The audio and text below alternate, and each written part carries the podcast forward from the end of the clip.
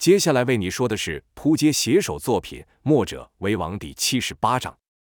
却说赵帅领着晋王、韩森与魏超到原本放蓝眼泪的池子里，除了晋王不清楚实际的情况外，韩魏两人都还在想蓝眼泪到底还在不在赵帅手里。就看赵帅突然哈哈大笑，笑得几人觉得奇怪。晋王问道：“赵公为何发笑？”赵帅说道：“大王有所不知，臣是在笑有人不识好歹，和这鱼一样。”晋王不解，便问道：“像这鱼一样，这是什么意思？”赵帅道：“这鱼生性凶猛，但大王可知为什么他对我不敢放肆呢？”晋王也是好奇，就问道：“是啊，为什么这怪鱼在你的手上就这么温驯？”赵帅道：“当初为了抓这头人蛟，我设了许多的陷阱，并拿他最喜爱的食物当做诱饵。这诱饵不是别的，就是我本人。人蛟一见到我，即便知道有陷阱，他也不惧，仗着自己皮坚肉厚。”满嘴利牙是直接冲了过来，如此就还真轻易地咬破我设下的第一道陷阱。晋王惊道：“然后呢？赵公最后是如何驯服此物的？”赵帅笑道：“要想驯服猛兽，只有一个办法。大王可知道什么？便是要比他更凶更勇，让他知道你比他强，这样他才会心甘情愿地臣服于你。”晋王就问：“可你不是说这怪鱼咬破了你设下的陷阱？”赵帅回道。他是破坏了第一道陷阱，但我后面还为他准备了数十道、数百道的陷阱。任这鱼的力量再大，终有耗尽的时候。实不相瞒，微臣与他耗上了足足七天七夜。不止如此，要彻底让他臣服，除了斗志外，还得斗勇。所以最后我是下水与之拼斗，打败了他。晋王看了看人蛟那诡异的模样，说道：“赵公真是胆识十足，敢与这怪物搏斗。”赵帅这段话虽是说给晋王听的，但目光却是看着韩。那两人，韩森觉得其中有意，便说道：“赵大人果然厉害啊！只是这陷阱捕怪物容易，要想捕人，只怕还是不够的。”赵帅直视韩森，冷冷笑道：“我原本也以为只中没有头脑的怪物才会中如此显而易见的陷阱，可没想到有些人甚至比他还要愚蠢。”赵帅这话说得没头没尾，晋王不解，便问道：“你们在说什么？捕什么人？”晋王不明白，可韩森与魏超却是一听就懂。赵帅之所以让他们看蓝眼泪，便是知道他们会派心腹来抢。赵帅设下了一层又一层的陷阱，等着对手上门，就像他当时捕人蛟的时候一样。无意间是一道陷阱，这怪鱼是一道，说不定还有其他的陷阱。韩魏两人也不知道赵帅还藏了什么手段。赵帅没回答晋王的话，直接把话题岔开，说道：“大王别看这鱼生的丑陋，它的肉质却是大补之物。”臣所说的宝物就是他的肉，可这怪鱼全身都覆盖如铁般坚硬的鳞片，要伤他甚难。唯有这里，当时我在他身上留下的一道口子。说罢，水池中突然喷出一道黑血，其类甚腥。由于赵帅下手突然，腥水就喷得寒魏两人一脸。韩森是哇哇大叫，躲到晋王的身后；魏超则是立刻后退，一手握住藏在身上的匕首戒备。这一下倒是出乎赵帅的意料之外。赵帅本以为魏超会和韩森一样。被这突如其来的一手慌了手脚，哪知道魏超居然只是一手捂眼，沉稳得很。赵帅冷笑了几声，心想：这家伙平日装的愣头愣脑的，真遇上是可比那姓韩的稳多了。魏超是没有如何，可晋王跟韩森都吓坏了，说道：“赵公，你这是何意？”赵帅故作无辜状，说道：“臣在为大王与几位大人取宝啊。”未等晋王回话，魏超已经骂道：“姓赵的，你敢对我如此？”赵帅道：“魏大人怎么这么说呢？你不是要我献宝吗？我就献上我最珍爱的宝物。这鱼肉甘甜无比，且有强身健体、滋阴补阳的效果，尤其是生食未佳。说实话，要不是几位大人来，我可还真舍不得呢。哎呀，可怜了我这条鱼了。不过没有关系，我不会让它白白受苦的。”就看人焦急便痛得尾鳍乱摆，溅出大量池水，但赵帅一手按在他的头上，他居然不敢乱动。赵帅这手让晋王等人不禁心中一凛，心想：这头野兽如此凶猛，在他的手上居然连动都不动，好厉害的功夫！魏超听赵帅刚才所说，便担心起了唐亮。魏超与唐亮的感情可不只是主仆而已，心里这一着急，便想赶紧离开回府准备，便说道：“王上，微臣这一身脏污，甚是恶臭，站在王上身边恐有不妥，请允许微臣回府稍作梳洗。”晋王捂着口鼻，不耐地回道。魏大人自便吧。魏超是转身就走，赵帅还在后面故意喊道：“魏大人，等等啊！哎呀，看来我这一番心意都付水流了，你们还愣在那干什么？还不快去送魏大人！”一旁侍卫变了赶上去，陪着魏超走出赵府。赵帅把魏超送走了，便转头问韩森，说道：“韩大人，不会也这么不赏面吧？”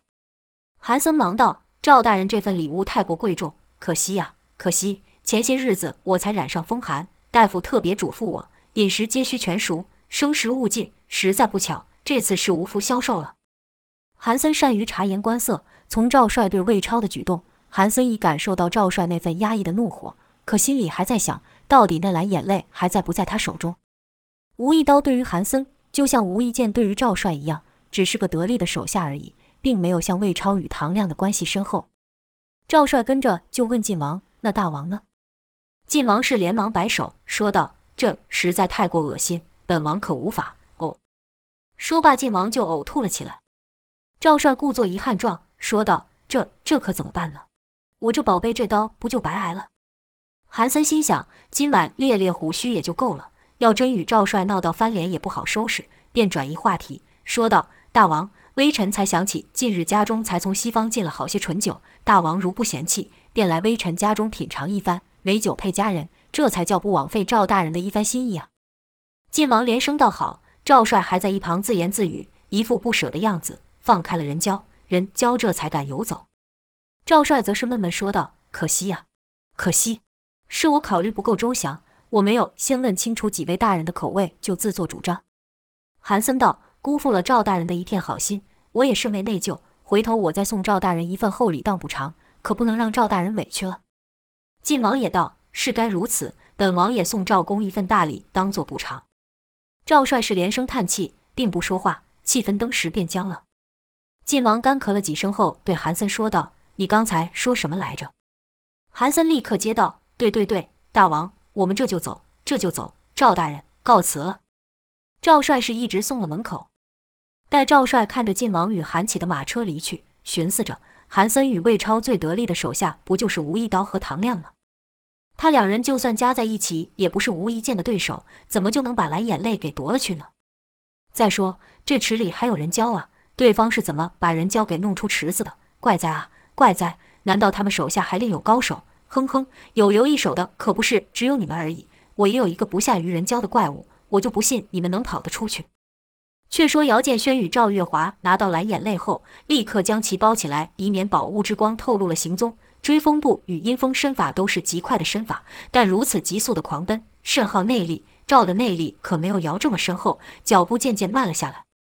这时有一布条从前抛来，是姚所抛出的。赵月华伸手一拉。布条一收，将赵月华卷到了姚的身边。未等赵反应过来，姚便牵起了赵的手，带着赵一起前进。在如此时刻，姚还不忘拉住自己。赵感到一暖，有那一模一刻，几乎忘了自己是在逃跑。可那后面追的人可是晋国的三大高手，要论功夫，可是一点都不比叶流星弱。尤其是那无一剑，没有一会功夫就追了上来。就听后方就传来一吼声，喊道：“别想走了，把宝物给我留下！”声比人快。剑比声快，无一剑的宝剑飞来了。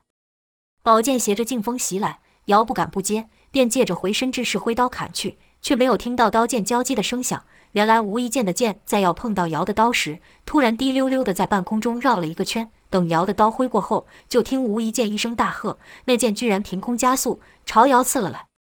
眼看姚是不可能避开此剑时，一道金光出现，将那剑打了回去。出手的居然是唐亮。姚、赵都一愣。想道谢，却又觉得奇怪。毕竟唐亮算起来也是他们的敌人。就听唐亮道：“小鸡仔还不快走，愣着做什么？我只是觉得宝物在你们手上，比起在吴一剑手上好抢多了。”就这么一缓，吴一剑的后方飞来一道银光，吴一剑连身子都不回，宝剑就自己飞去与来物相交。就听当的一声响，随着是一声怒吼：“你想去哪？我们之间还没有分出胜负。”喊声之人自是吴一刀了。吴一刀虽没有达到以气御剑的程度，但已不操刀，似乎也不逊于吴一剑的御剑术。吴一刀看准吴一剑的落地处，抛刀而出，使吴一剑不得不接招。不等刀剑相交，吴一刀就抽刀而回。就看那刀于空中绕了一圈后，又朝吴一剑攻去。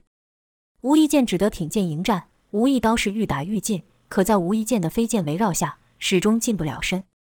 就看吴一刀突然一改刀招。瞬间是刀影翻飞，吴一剑哪里会怕吴一刀与他比快？剑网撒开更是耀眼，半空中爆出连串声响与火星，两人变成了一块打块。突然间，又现状状刀影消失，无一刀蓄力一击袭来，无一剑也是如此。这次无一剑是真急了，想尽快将无一刀败下，追回蓝眼泪，故也使出全力要与无一刀来个硬碰硬。就听“锵”的一声爆响，风压四散，将房舍的瓦片都给打碎。这一下，功夫稍弱的无一刀的刀就被碰飞了去。但无一刀的刀柄缠了特制的布，只要布不断，刀就不会离开无一刀。所以无一刀不急，一掌拍向无一剑。砰的一声响，无一剑扎扎实实的挨上一掌，可也立时回敬了对方两脚。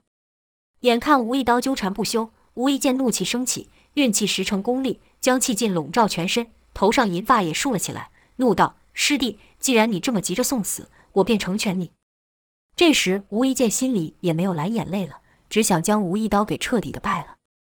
无一刀也道：“谁胜谁负还不一定呢。”另一边，姚、赵、唐亮等三人正要跑过一个道口，突然间，一道巨大的人影窜出。姚、赵一惊之下，立刻喊道：“不会吧，是杨无惧吗？”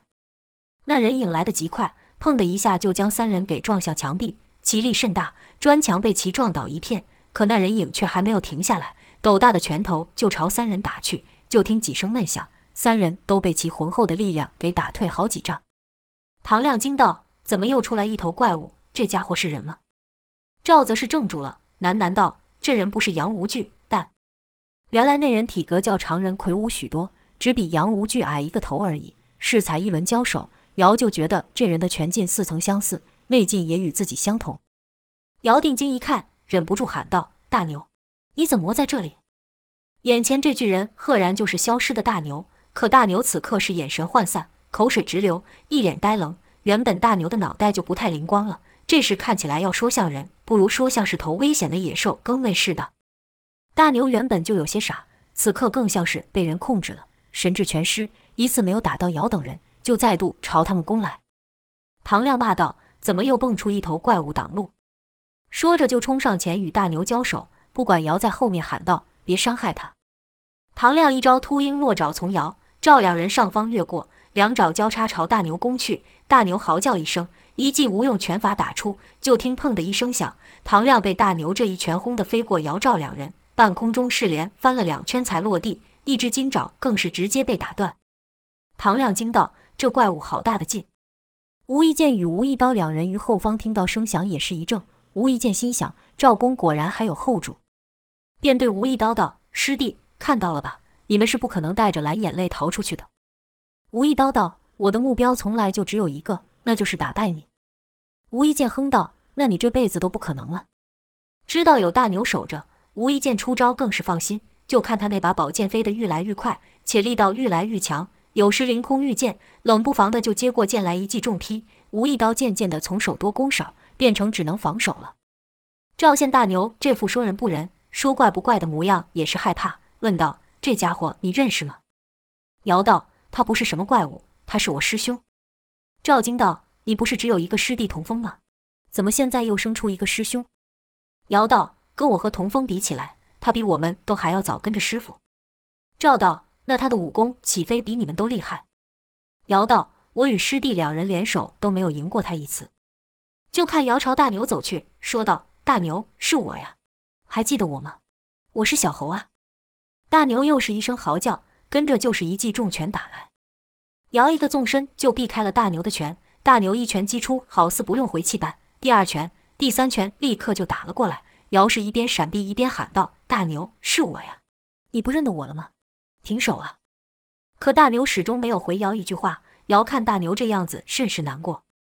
赵担心姚受伤，便道：“我来帮你。”哪知姚却大吼道：“不用，你们都别过来，谁都不能伤他。”唐亮道：“小鸡仔，你搞什么？我可没时间跟你在这边耗。”姚厉声道：“你敢伤他一根头发，我立刻把蓝眼泪打烂，谁都别想得到。”唐亮道：“臭小子，你敢！”姚吼回去：“你看我敢不敢？”唐亮不解，心想这小子发生什么疯，不自觉地看向赵月华。赵说道：“你别看我，我听他的。你要是想趁机偷袭，我不会放过你。”唐亮低声骂道：“疯了，疯了！你们知道这是什么地方吗？这里可是赵府啊！”姚回道：“我不管这是哪里，我只知道他是我师兄。”赵道：“我看你师兄神情不正常，怕是被人下了什么药操控，才认不出你来。”大牛异常的模样，姚哪里会看不出来？只是此刻心乱如麻，不断对大牛喊道：“你怎么到这来了？大牛，你回答我呀！是不是他们伤害你了？”大牛好似一句话也听不懂，只会乱叫。本能的攻击在他眼前的一切，可他的本能就很是厉害。全招是无用拳法，内劲是浑元功，他只会这两招，但光是这两招对付晋国的三大高手之一唐亮也足够了。就看大牛频频进招，每踩一脚都把地上的石板给踏碎，给打一拳都把厚重的墙壁给打垮。姚、赵等三人只能频频后退，而身后的无意剑是愈来愈近。唐亮对姚说道：“把蓝眼泪交给我，我便不管你们，不然可别怪我了。”没有等姚回答，赵就说道：“你想对他们出手，先问过我。”说罢便运起了寒冰劲。正此时，无意剑喊了一声：“倒下吧！”嗤的一声响，无意刀中箭了。唐亮看了看前后，说道：“可恶，可恶，被你们两个小鸡仔坏事，待会再找你们算账。”说完就转身去帮助无意刀。这边姚在不断的闪避大牛的拳，大牛只会使无用拳法，这套拳姚也懂。所以大牛要想打中姚甚是困难，但大牛眼前可不是只有姚，还有赵。在姚闪过他的视线的时候，大牛就朝赵打去。大牛虽然是赤手空拳的打来，可在赵的眼里，简直比任何兵器都还要压迫。加上大牛那扭曲的面孔，赵鑫害怕道：“不行，我要不出手，我肯定会被他给拍倒。”便使出阴风身法，闪过了大牛的一拳。闪是闪过了。但赵仍然被打了出去。他没有想到大牛的拳风如此猛烈。赵的阴风身法擅长于肩不容发之际闪躲敌人的招式，但遇到大牛，肩不容发是不够的。大牛又是一声嚎叫，突然向上一跳，打算从上而下砸向赵。赵想起身闪躲，可刚一要动，就觉得浑身痛得难过。毕竟他之前才受了人交一尾巴，而大牛庞大的身体又愈来愈近，赵忍不住害怕尖叫起来。砰一声闷响。强大的风压将赵身旁的东西都被吹了开，一人挡在了他的前面，以双手托住了大牛的大拳头。这人自是姚建轩了。姚难过道：“大牛，你真不认得我了？”大牛只是乱吼乱叫，想把拳头给收回来，可连使了几次劲都抽不回来。姚继续问道：“大牛，你跟我说，是谁让你变成这样？”赵说道：“你这师兄只怕已经疯了。”姚大声喊道：“不可能，不可能！”大牛他本来好好的，怎么会变成这样？听到姚这一喊，大牛也是吼声连连，而后又一拳携带着浑元功朝姚打来。就看姚单以一手便接住了大牛的拳。姚道：“大牛，没事的，我一定会想办法把你治好。”话一说完，大牛就觉得浑身的力量从双手溃堤而出，原来是姚对大牛使出了太虚御引术。大牛自是连番挣扎，可大牛愈是出力，内力就泄得愈快。就听大牛的吼声愈来愈小，身子也渐渐的无力，跟着眼睛一闭，像座小山一样朝姚倒去。姚伸手扶住了大牛，轻声说道：“没事了，没事了，我会带你回去，不会再让坏人欺负你了。”赵还有点担心道：“你这师兄怎么了？”姚道：“晕过去而已，我们走吧。”此刻姚是什么也不怕，他语气虽缓，但心里的怒气早就不知道升到什么地步了。而后姚就背着大牛跑了去。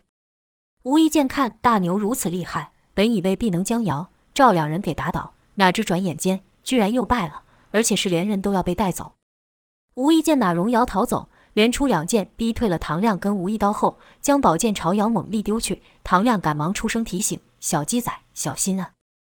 眼看那剑飞得极快，姚双手还背着大牛，似乎无法可避，哪知姚也根本不想避，回过身来，一记重腿将踢向剑身，将那宝剑给踢上了空中。狠狠瞪了无意剑一眼后，又跑了去。无意剑没有料到姚能踢退他的剑，心里疑惑道：“这小子到底是何方神圣，武功这么高？”无意剑这一分神，就被无意刀给削了一下。唐亮也想趁机捡个便宜，一爪攻去。无意剑哼了一声，说道：“你们两个想打败我，还差得远呢。”说罢是连出数腿，无意刀中了三腿，回了一掌。唐亮也被踢得气血一塞。唐亮心想：“我跟你在这耗什么？”还是追那小子要紧，就借着无意剑的腿进退了去。无意剑说道：“别想跑。”刚要去追，就觉得有东西缠住了自己。回身一看，是无意刀绑刀的布。原来无意刀在刚才打向无意剑那掌的时候，将自己跟无意剑给绑在了一起。吴一剑怒道：“你这家伙真是没完没了！”吴一刀喝道：“废话少说，看掌！”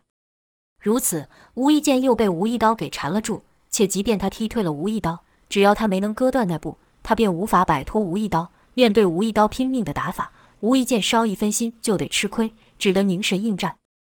另一边，姚背着大牛，总算是跑出了赵府。后方有人喊道：“小子，留下宝物！”赵骂道：“你这人还真是阴魂不散。”刚跑过几个大街，就看到前面黑压压的全是人，且个个穿甲带刀。此正是赵帅安排的嘉宾了，而这才是赵帅最终的一道防线，他那足以攻下一座城池的嘉宾。乍见如此阵容，姚也是一愣，停下了脚步。唐亮看到这情景，也无心抢宝了，因他知道，即便抢了宝物，也不可能杀得出去，便问姚：“小鸡仔，现在怎么办？”适才一番交手，唐亮领教过姚的鬼灵精怪，此刻遇到难事，竟然不自觉地向他询问。姚脑袋急转，而后对唐亮道。此刻你要宝还是要命？唐亮道：“自然是要命。”姚道：“好，我信你一次，你帮我照顾我师兄，我来想办法逃走。”唐亮不知道姚要做什么，但此刻也只能随机应变了，便替姚背过了大牛。而后就看姚从巷弄中走出，赵小声喊道：“你要干嘛？出去不是送死吗？”姚没有说话，手朝后挥了挥，示意他自有主意。赵府嘉宾一见到姚，自然是立刻把他围住，问道。什么人？姚默回答，因他此刻心里也没有底。眼前如此多人，单靠武力或许能杀出一条路，但要是做出如此大的动静，只怕会没完没了。姚知道此时一句话答错就完蛋了，便伸手入怀，将装着蓝眼泪的布拿出。带头的嘉宾不知道姚要干什么，立刻喝道：“把他抓起来！”姚心想，这人似乎很是着急，他在急什么？看来是为了对付吴一刀跟唐亮他们的吧？这些人肯定不认识我。不如我唬他一唬，于是吸了口气，挺胸昂头，大声说道：“你们要干什么？我可是赵大人请来的人。”县姚把赵帅给抬出来，那嘉宾果然有些迟疑，问道：“你说你是大人请的贵宾？”姚道：“怎么，你不认识我吗？看你地位低微，知道的肯定不多，但你总听过我师傅的名字吧？”那嘉宾自然问道：“你师傅是什么人？”姚骄傲道：“无心山庄庄主吴一剑。”嘉宾们都知道吴一剑是赵帅的心腹，武功高强不说，为人又冷峻，在这些嘉宾中的地位极高。可嘉宾也不笨，怎么可能听姚三言两语就相信了？便问道：“怎么证明你是他的徒弟？”姚听对方口气缓了些，心想：唬住了，很好，再加把劲，说不定就能过关了。便小声道：“你们知道赵大人今晚为何把你们都聚集起来吗？”嘉宾回道：“说是今晚有匪人想要入府抢宝。”不知道是哪个不自量力的家伙？难道不知道府中有晋国第一高手坐镇吗？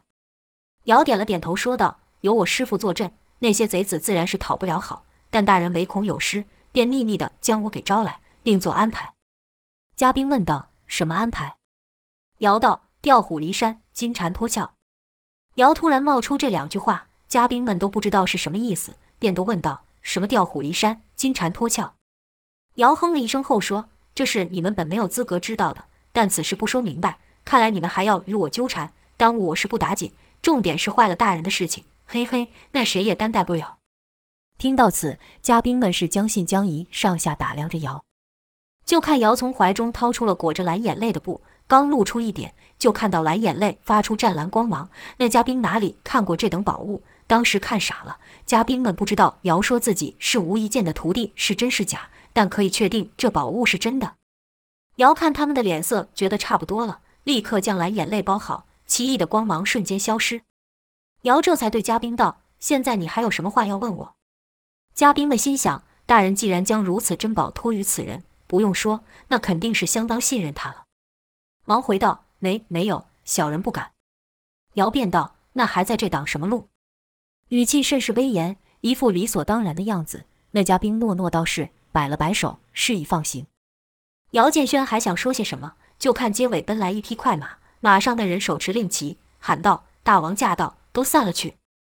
就看那传令人所到之处，嘉宾立刻退下，清出一条路来。领头的嘉宾还好心提醒姚，说道：“大王车驾要到，先避避，有什么事待会再说不迟。”姚随口嗯了一声，可脚步却故意放慢，朝躲在暗处的赵月华与唐亮连使眼色。并以唇语说道：“从马车下逃走，赵氏没有问题。可唐亮还背着那大牛呢，怎么可能跟他们一样钻到车下？便指了指大牛，也是唇语说道：“这大块头怎么办？”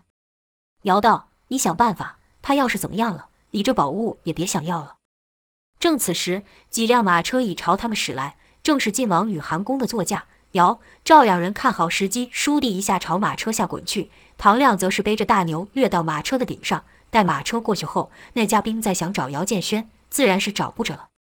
嘉宾们带晋王车驾走后，不久也散去了。此时正值半夜，街上几乎无人。这时，在一处稻草堆，有几人探头出来，赫然是姚建轩、赵月华与唐亮等人。原此三人在马车没有走多远的时候，看准路旁有一稻草堆可以暂时藏身，就钻了进去。姚乐道：“这下凭空消失的手法厉害吧？他们肯定找不到我们。”唐亮说道。真搞不懂你这小鸡仔肚子里都在想什么。姚一挑眉说道：“让你猜到那还得了。”赵说道：“别得意太早，我们只是暂时安全而已。那姓赵的肯定不甘心，会派人来追。他的手下不知道还有些什么厉害的角色。”姚一边拍下脸上的稻草，一边说道：“所以我根本就不打算出去。”唐亮道：“不走，等死啊！”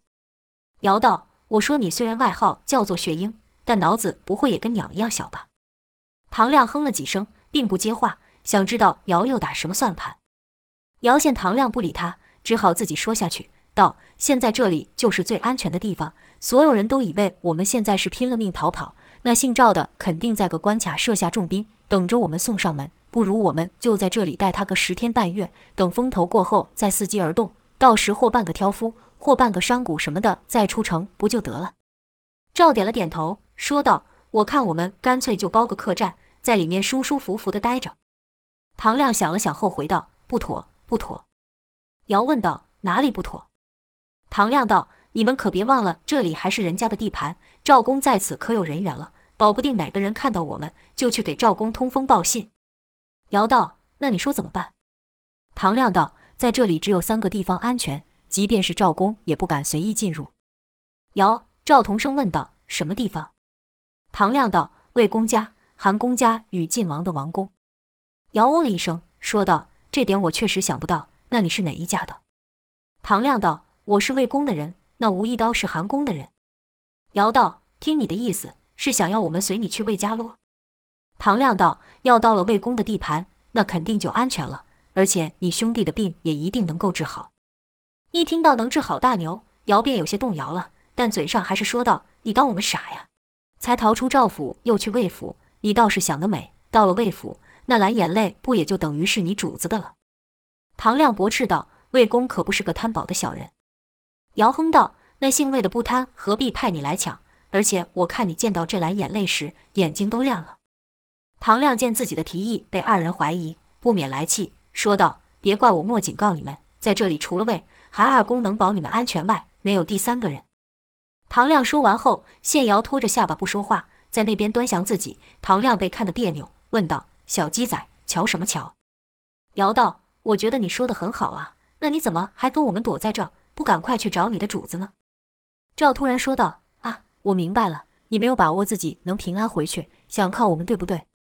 姚接着道：“毕竟对那姓赵的唯一的筹码蓝眼泪在我们手上，而且他也不是那吴一剑的对手。”赵便道：“好啊，你说着好听是在帮我们，其实是在帮你自己。”唐亮没想到自己的这点心思会让姚给戳破，索性直言道：“那又怎么样？别忘了，我们现在可是同一条船上。难道你以为赵公跟那吴一剑会放过你们吗？”姚看了赵一眼，小声道：“他这话说的也没错，可别把他逼急了，他反咬我们一口，帮着吴一剑来对付我们。”赵点了点头，姚就将话题拉开，说道：“看来那赵公是早料到你们会来，也有自信你跟那个使刀的拿不走蓝眼泪。先不说那个吴一剑。”现在我们要怎么逃走？唐亮道：“魏公早在赵宫里面安插自己人，肯定另有安排。”姚则道：“那人在哪？”唐亮就没有说话了。姚叹了口气说道：“必是你自视甚高，想说不会走到那一步，便说不需要人接应，是不是？”唐亮哼了几声，算是默认了。姚又问道：“那姓魏的是个什么样的人？”唐亮原以为姚还会接着损自己，莫想他话题又换，便答道。魏公那可是个说一不二的豪气人，若知道我们将蓝眼泪从赵公手上夺去，挫了赵公的锐气，肯定会有重赏。赵立刻插口道：“蓝眼泪是我的，与你无关。姚则是想，能让唐亮这种性子折服的人，应该也是个人物，便问道：“那我们要如何辨别谁是魏家派来接应之人？”唐亮又答不上来了。如此事情又回到了原点，毕竟姬人也不可能一直躲在草堆中，便还是先依赵所说的，趁着天还没亮，溜进了一间客栈里，找了间空房就住了进去。隔天一早，店小二要推门时，突然发现被锁住了，便奇怪道：“这房没有人住啊，怎么锁上了呢？”奇怪，正要开门时，那门自己就开了。开门的是唐亮，店小二惊道：“客官，你怎么在此？是不是跑错房了？”唐亮也不说话。拿出一笔钱来，对小二道：“这房我要了，一看这些钱能住多久？”小二一看，喜道：“这么多钱，几个月都不成问题。”小二什么人没有见过，一看唐亮出手这么大方，就知道里面肯定有事。他这行有个规矩，别乱听，别乱问，也别乱看，银子到手便成了。那小二会意，就退了去。唐亮突然又把小二给叫住，小二回头，刚想说客官还有什么吩咐，一个东西打入了他的口中。小二吓得赶忙问道：“客官，你给我吃了什么？”唐亮道：“你要是识相的话，自然没事；你要不识相，多嘴乱说，嘿嘿嘿嘿。”后面的话虽莫说，但已把那小二吓得是脸色苍白，忙道：“肯定不会，肯定不会。”唐亮道：“很好，你要听话，好处少不了你的。”那小二还想说什么，见唐亮摆手，就不敢多话，退了下去，关上了门。赵问道：“你说他会不会跑去告密？”唐亮道：“他要敢这么做，那他这条小命就是不要了。”赵问道：“你给他吃了什么？”唐亮是笑而不答。而后几日，姬人就在帮大牛疗伤。唐亮的江湖见识较姚赵两人不知高上几倍，加上他对用药一事还颇为擅长，便助大牛将部分的毒给驱了出来。姚县大牛的神智虽然还没有完全恢复，但已较之前好多了，便真诚地向唐亮道谢。唐亮道：“可惜我手边没有药材。”不然就可以助他完全把毒素给清了。赵则是说道：“真没想到你还懂这个。”唐亮道：“要说使药，在晋国内，我唐亮说第二，没有人敢说是第一。”赵又问道：“说到底，我们都还不知道你究竟是什么人。”唐亮道：“我更想问你们，怎么会出现在八方亭内呢？蓝眼泪一事，可没有几个人知道啊。”赵回道：“笑话，蓝眼泪本来就是我的东西。”唐亮不信，说道。蓝眼泪如此稀有，你从何处偷来？赵说道：“谁说我偷来的？那是人心甘情愿给我的。”唐亮更感奇怪，问道：“如此稀世珍宝，人家会心甘情愿的给你？笑话，简直是胡说八道。”赵回道：“这有什么奇怪？江湖规矩，找人办事，自然要给点表示。”唐亮道：“拿蓝眼泪作为谢礼，也太贵重了些。如果说这蓝眼泪是你所有，怎么又落到赵公的手上？”赵尴尬道：“这……”这是我借人的。唐亮道：“狗屁不通，狗屁不通！蓝眼泪岂是说借就借之物？”赵道：“区区一颗蓝眼泪有什么了不起？要宝物，我们那多的是。”唐亮奇道：“你们俩到底是什么来历？怎么就来趟这浑水？”赵骄傲地答道：“说出来你可别吓到，我可是九黎的人。”唐亮哦的一声，并没有其他反应，淡淡道：“听过，听过，都说那赵天烈武功厉害。”可江湖传言多有夸大之嫌，没有交过手，不知道是真是假。赵说道：“怎么，你不怕我们九黎吗？”唐亮道：“嘿嘿，没领教过，谁怕谁还不知道呢。”赵不知道，九黎虽号称江湖第一帮，但与北方第一强国晋国相比，自是不足为提。唐亮也只是在晋国活动，九黎也未往此发展。虽然江湖中事都有耳闻，但从没真正交手过。赵反问道：“那你又是什么来历？”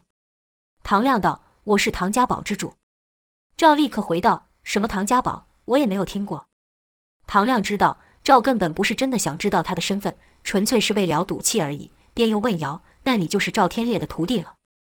姚本来在一旁听着他俩斗嘴，看赵不被人当一回事，觉得有趣。听唐亮突然问到自己，便回道：“不是，赵寨主虽也有教我武功，但我另有师傅。”唐亮就好奇了，问道：“你师傅是谁？”